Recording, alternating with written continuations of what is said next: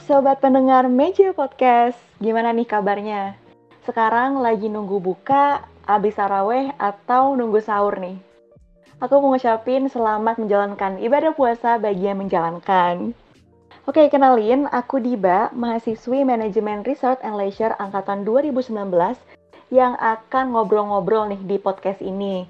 Dan tentunya nggak sendiri dong. Dari kemarin kan kita udah ngobrolin tentang DPM, yaitu organisasi yang ada di KMMRL, lalu ngebahas tentang organisasi yang banyak gitu. Itu kan karena menjadi sebuah kebanggaan tersendiri ya. Pas banget sama topik kita yang kali ini, yaitu ngebahas tentang mahasiswa berprestasi bersama mahasiswa yang ber berprestasi dong tentunya. Langsung aja nih kita panggil Kang Hasan. Halo Kang Hasan. Halo Diba. Apa kabar Kang di bulan puasa ini? Alhamdulillah baik. Diba sendiri bagaimana? Oke, alhamdulillah nih sama. Gimana lancar Kang puasanya ya? Alhamdulillah lancar tanpa hambatan. Alhamdulillah. Oke. Karena tadi aku udah kenalan nih. Sekarang gantian dong Kang Hasan yang kenalan. Oke. Halo planners, perkenalkan nama saya Muhammad Hasan Fahran. Biasa dipanggil Hasan, saya dari mahasiswa manajemen Resort and Leisure angkatan 2018. Cukup Diba? Oke, planners, jadi Kang Hasan ini merupakan mahasiswa manajemen Resort and Leisure angkatan 2018. Dan Kang Hasan ini menjadi salah satu mahasiswa berprestasi loh.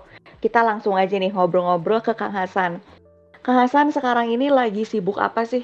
Sekarang ya paling sibuk kuliah, persiapan buat OJT, terus ya sibuk di organisasi aja di sama latihan-latihan ringan lah jaga kondisi badan juga. Kalau Diba sendiri bagaimana? Oke, jadi lagi sibuk kuliah, persiapan OJT sama organisasi dan latihan ya. Sama sih Kang, biasa kuliah rapat, kuliah rapat, kura-kura gitu istilahnya. Betul, Diba. Oke. Tadi kan Kang Hasan sempat nyinggung soal latihan nih. Boleh dong Kang kasih tahu emang Kang Hasan ini lagi latihan apa sih atau hobi apa yang digeluti?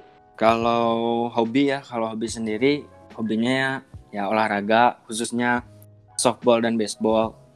Paling kalau latihan juga kesibukan latihan kali ini karena belum ada event yang ke depannya belum ada event, mungkin latihan juga latihan mandiri ya, latihan sendiri paling paling seperti itu aja di Nah, jadi Kang Hasan ini memiliki banyak prestasi di bidang softball. Sekarang kita langsung aja nih. Kang Hasan ceritain dong awal mula nih bisa suka sama softball dan bisa menggeluti sampai akhirnya punya banyak prestasi nih di olahraga softball. Alhamdulillah ya banyak prestasi. Nggak banyak sih, cuman ya alhamdulillah punya lah.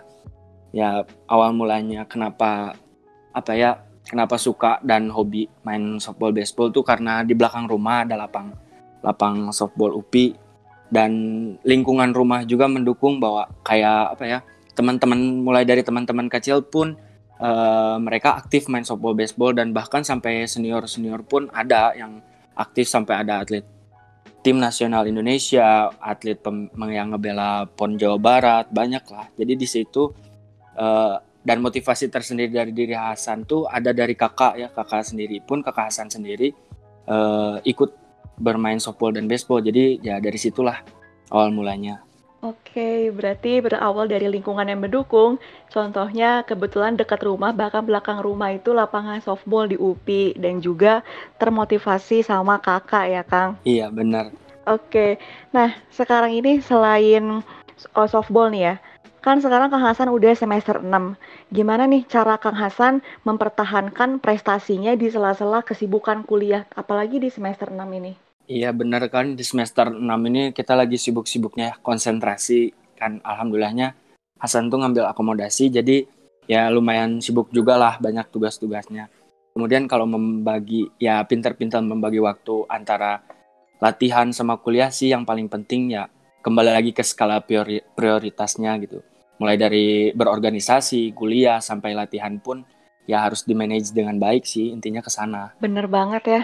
Sekarang tuh kalau punya kegiatan penting banget punya skala prioritas ya. Contohnya yang Kang Hasan terapi nih skala prioritasnya antara akademik, organisasi, sama hobi dan juga di bidang softball ini. Iya.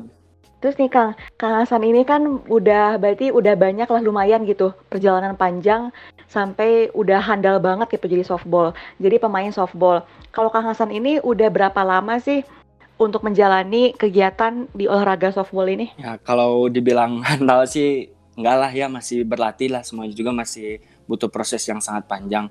Kalau mulai sebenarnya mulainya dari baseball dulu ya. Kalau baseball mulai masuk baseball tuh dari kelas 1 SD terus kemudian di baru masuk SMA baru terjun tuh antar kejuaraan antar SMA tuh udah pindah ke softball banyaknya di Bandung tuh kejuaraan antar SMA tuh kejuaraannya mainnya di softball. Jadi mau gak mau harus apa ya harus main juga di softball yang awalnya. Ya mau fokus lah tetap di baseball tapi dari sekolah tuh ya mau gak mau kita juga harus membela nama sekolah gitu mau gak mau. Nah mungkin Hasan udah bermain softball baseball nggak bisa kurang tahu ya berapa tahunnya mungkin ada udah belasan lah. Mulai dari kelas 1 SD sampai sekarang lah Wow, dari kelas 1 SD sampai sekarang udah belasan tahun banget. Wah, pantesan banget nih keren karena emang perjuangannya juga panjang ya gak sih Kang? benar nah kembali lagi usaha usaha itu tidak akan mengkhianati hasil tuh benar Betul banget. Wah, ini jadi catatan nih. Oke. Kang, gimana nih tips and trick jadi pemain softball nih? ya tips and tricksnya ya mulai dari punya motivasi keinginan dan kemauan dulu sih dari diri kita sendiri tuh mau sekedar hobi atau prestasi atau kayak gimana gitu. Soalnya kalau sekedar hobi ya nanggung juga. Sekarang kita capek latihan ya porsi latihan pun semakin meningkat terus menerus kan semakin umur meningkat porsi latihan pun semakin ya mengikuti lah meningkat. Nah dari situ kita juga harus fokus punya tujuan nih. Kayak contohnya kalau Hasan tuh pertama tujuannya ingin lah ingin membela nama kota Bandung terlebih dahulu lah ingin membela nama kota Bandung eh sebelum ke kota Bandung tuh membela dulu nama klub klub di kota Bandung. Kemudian membela kota kota Bandung lanjut ke provinsi dan ya tujuan akhir ke mana lagi kalau tidak ngebela tim nasional Indonesia itu sih yang paling ini mah. Dan apa ya, jangan bosen-bosen sama latihan sih. Kalau udah bosan latihan ya kita kembali lagi ke lihat apa ya lihat tujuan kita mau ke mana sih intinya seperti itu. Wah, bener sih. Jadi yang dari awalnya hobi terus diseriusin itu memang membawa pengaruh besar gitu ya bagi diri sendiri termasuk Kang Hasan. Apalagi dalam olahraga softball ini. Nah, Kang Hasan kan tadi dari SD sampai sekarang nih udah terjun lama lah di olahraga softball. Gimana sih Kang pengalaman dapat banyak juara lomba dan pertama kali dapat juara itu pas kapan? ya kalau bicara pengalaman ya alhamdulillahnya banyak ya eh, yang dari awal karena apa ya berawal dari timnya tuh jadi teman-teman kecil gitu teman-teman rumah mulai dari situ berlatihan latihan bareng kayak kalau kita apa ya main di luar pun ngebahasnya ya tentang softball baseball dan latihan dan apa ya kalau gabut juga kita latihan lempar tangkap iseng-iseng doang pun seperti itu dan eh, juara pertama itu kalau nggak salah kelas 4 SD kalau nggak salah kalau atau kelas 3 lah umur-umuran segitu pertama kali juara. Nah di situ pun berlanjut lagi ada kejuaraan selanjutnya itu masih antar SD. Kemudian mainlah mulai itu masih skalanya di Kota Bandung ya. Setelah itu mainlah di se-Indonesia di Jakarta ILL lah namanya. Terus habis dari situ lanjut lanjut lanjut. Terus eh, pengalaman juga eh, apa ya untuk membela tim Jawa Barat sendiri pun dibilang sangat susah karena karena pernah sempat Hasan sempat gagal gitu gagal masuk tim untuk Jawa Barat itu 2015 kemudian dari dari kegagalan itu Hasan cuma punya dua pilihan maju terus atau stop sampai di sini. Tapi eh, untungnya punya teman-teman dan orang tua juga yang mendukung bahwa udah nanggung nih udah sampai sini masa mau stop aja ya. Dari situ lanjut. Kemudian dari keju kem- lanjut lagi untuk ke jurnas baseball lah nah ke jurnas baseball itu juga alhamdulillah eh, kita dari tim Jawa Barat Hasan mewakili Jawa Barat me- mendapatkan prestasi juara satu. Itu pun menjadi sejarah sejarah baru untuk Jawa Barat setelah kurang lebih 10 tahun Jabar puasa gelar di kancah baseball kejurnas baseball usia 18 meskipun di situ umur Hasan masih berapa ya 16 atau 17 tahun tapi alhamdulillah Hasan dan teman-teman bisa memberikan hasil yang maksimal buat tim Jawa Barat. Kemudian setelah itu uh, Hasan untuk ke Jurnas lanjut lagi. Nah dari situ dari ke Jurnas itu alhamdulillahnya ada yang juara itu dapat kesempatan untuk mewakili Indonesia di kejuaraan BFA Asian Championship yang dilaksanakan di Taiwan. Di sana udah membela tim nasional Indonesia gitu.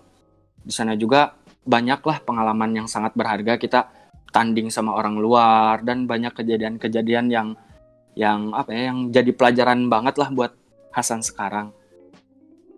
Terus uh, habis dari situ sekitar tahun 2000 berapa ya itu 2017 16 18-an kira-kira lanjut lagi untuk uh, setelah pulang main di kejurnas softball. Nah, dari situ mulai mulai apa ya? Mulai main softball tuh dari situ kejur alhamdulillahnya Hasan dapat kesempatan lagi dipanggil untuk main kejurnas softball ngebela Jawa Barat di di Medan dan alhamdulillah di situ juga apa ya buat buat sejarah lah bahwa Jabar masuk final lagi di softball U19.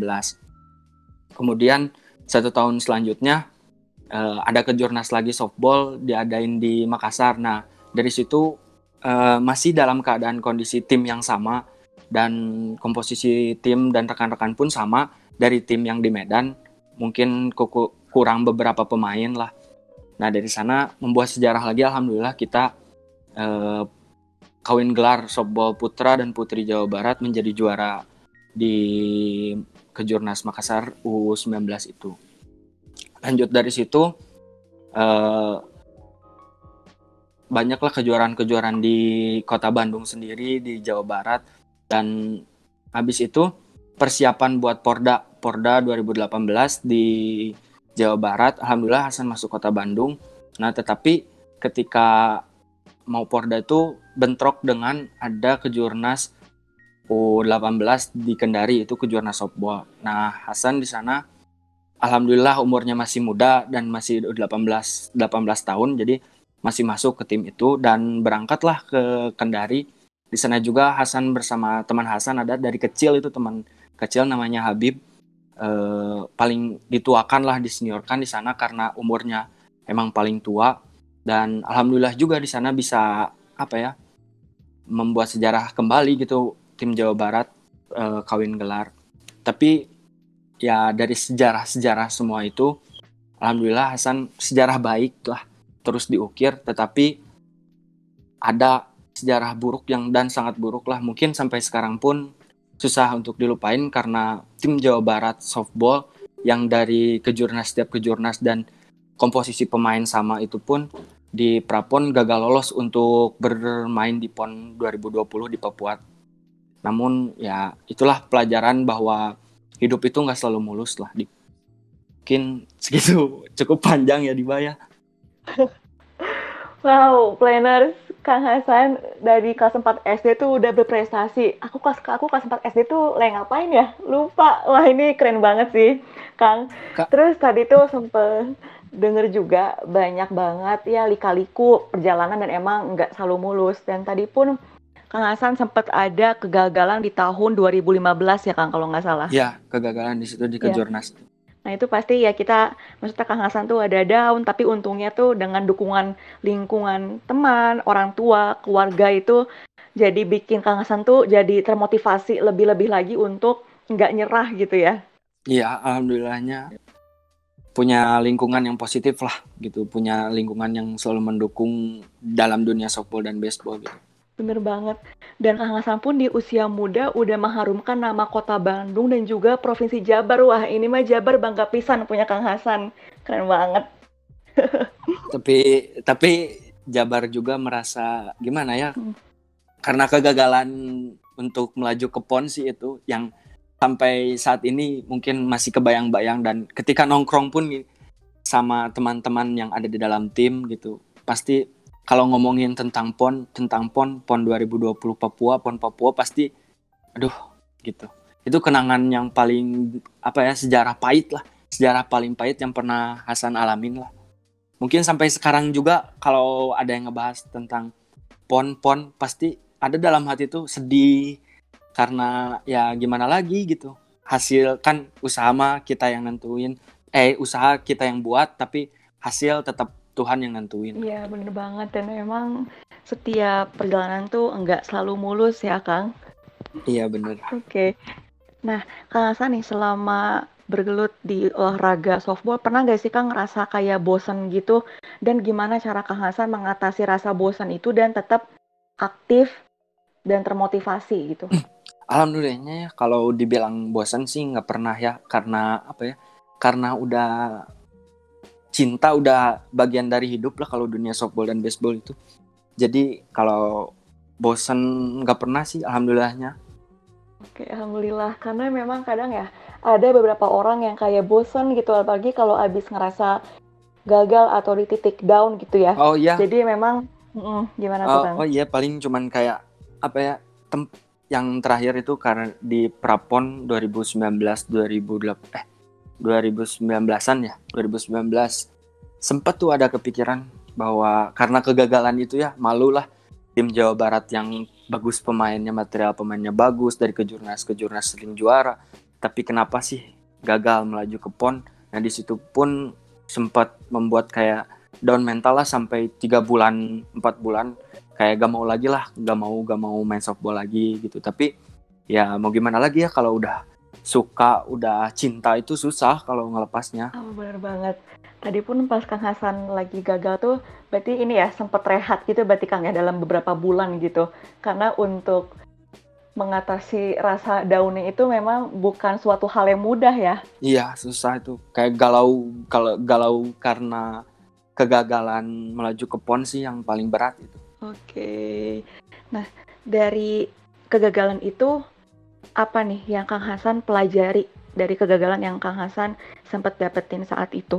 Alhamdulillah banyak banyak banget pelajaran dan yang nggak cuman Hasan ya, paling teman-teman semua juga alhamdulillah dapat hikmah mungkin mungkin karena apa ya kurang kurangnya mendekatkan diri kepada Tuhan mungkin salah satu faktor apa hmm, ke kalau dibilang keinginan pasti satu tim keinginannya pasti juara juara. Tapi ya mau gimana lagi namanya juga kegagalan ya kegagalan kemenangan tuh harus kita nikmatin sih sebenarnya. Tapi ya itulah lika-liku kehidupan yang harus kita nikmatin sih sebenarnya. Oke, bener banget sih. Dan memang kegagalan itu adalah hal yang sangat wajar gitu ya. Oke. kegagalan adalah kunci dari kesuksesan Betul banget. Oke, tadi tuh Kang Hasan udah cerita ini pengalaman lika-liku meraih prestasi dan juga perjalanan yang panjang. Sekarang pun Kang Hasan menyandang gelar mahasiswa berprestasi. Gimana sih Kang rasanya gitu punya gelar mahasiswa berprestasi itu gimana sih rasanya? sebenarnya nggak tahu ya nggak kayak nggak nggak ingin sih nggak cita-cita pengen jadi mahasiswa berprestasi. Tapi ya teman-teman juga selalu bilang awas mahasiswa berprestasi tapi di dalam diri teh enggak loh kita tuh sama sama sama aja mahasiswa biasa gitu. Cuman ya kita punya kelebihan di luar mungkin di luar kampus adapun kelebihan yang teman-teman di dalam kampus mungkin apa ya berat juga sih sebenarnya dibilang mahasiswa berprestasi. Tapi mau gimana lagi ya kita nikmatin aja sih Oke, dan ini ya Kang, menyandang gelar mahasiswa berprestasi itu menjadi salah satu apa ya pencapaian gitu dari usaha-usaha Kang Hasan selama ini. iya benar-benar Gitu. Bener. Kan tadi tuh Kang Hasan pas puasa tuh ada latihan-latihan ringan juga dan yang pastinya sebelum bulan puasa kan ada pasti latihan-latihan gitu. Nah, gimana sih cara Kang Hasan bagi waktu nih antara akademik kayak belajar, nugas dan juga waktu latihan? Apalagi kan mungkin ketika Kang Hasan lagi menuju kompetisi, biasanya latihannya lebih intens gitu ya, Kang? Iya. Ya ka- kalau kalau itu mah apa ya eh, karena en alhamdulillahnya ya Hasan tuh kuliah di UPI dan di MRL juga jadi semua kayak teman-teman teman-teman kuliah teman-teman angkatan kakak tingkat kakak tingkat yang sudah maksudnya sebagai atlet pun memberi saran terus alhamdulillahnya yang paling penting prodi juga selalu mendukung ketika Hasan banyak dispen Hasan banyak ya izin untuk turnamen, izin untuk nggak kuliah karena latihan, masih diberi toleransi gitu. Dan teman-teman juga kayak kalau ada tugas pasti Hasan nanya ke teman dan teman-teman pun pasti ngasih ngasih apa ya referensi tugasnya seperti ini seperti itu. Dan yang paling berat tuh ketika kalau kita mau latihan tuh mau latihan sedangkan apa ya mau berangkat ke kejuaraan tapi kuliah tuh sedang ada UAS dan UTS nah itu yang paling susah buat belajar nentuin belajar atau latihan tuh itu sih yang paling susah. Oke. Nah, itu gimana tuh Kang? Pas lagi ngehadepin ketika mau berangkat kejuaraan tapi lagi bentrok sama UAS UTS juga itu gimana nih Kang cara Kang Hasan ngatasinnya? Nah, kalau cara ngatasinnya ya diusahain ya, diusahain kuliah dulu. Tapi kalau misalnya uh, eh, UTS-nya tuh bertepatan kalau Hasan ada kejuaraan di di luar Bandung ya. Kalau kejuaraannya di luar Bandung, mau gak mau minta minta apa ya, minta uh, minta susulan lah ke dosen. Alhamdulillahnya ketika Hasan susulan pun dosen baik gitu, dosen mau dan ya itu mah kembali lagi ke mahasiswanya antara ingin atau tidak. Sebenarnya dosen tuh baik gitu, Diba. Oke, yap yap.